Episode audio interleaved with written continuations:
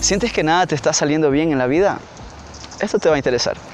Génesis 32 del 24 al 25 dice, Así se quedó Jacob solo, y luchó con él un varón hasta que rayaba el alba. Y cuando el varón vio que no podía con él, tocó en el sitio del encaje de su muslo, y se descoyuntó el muslo de Jacob mientras con él luchaba. Hasta ese momento la vida de Jacob no fue como un ejemplo muy inspirador que digamos para seguir. Vemos una lucha sin descanso por apropiarse de la bendición de Dios. Sin embargo, hasta ese momento lo había hecho a base de engaños y trampas, y se ganó muchos enemigos con tal de conseguir lo que él quería. A veces Dios lleva años tratando de decirnos cosas a través de señales sutiles, pero cuando no hacemos caso, Dios muchas veces utiliza métodos fuertes y directos. Y al final podemos terminar luchando contra Dios, malheridos y así como Jacob. Ahora pongámonos en contexto. Realmente Dios podía simplemente hacer trizas a Jacob solamente con una palabra de su boca sin necesidad de luchar contra él.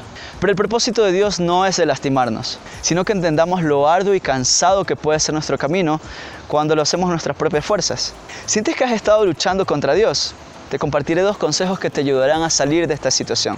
Número uno, presta atención. Cuando sientas que algo no te está funcionando, puede ser que Dios está tratando de decirte algo por medio de esa situación y debes buscar su dirección. No sé, a lo mejor te está ahorrando un dolor de cabeza. Número 2.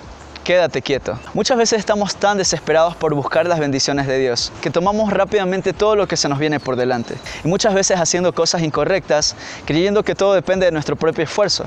Entendamos una cosa, nosotros no trabajamos para Dios, nosotros trabajamos con Dios. Así que no intentes hacerlo todo tú solo.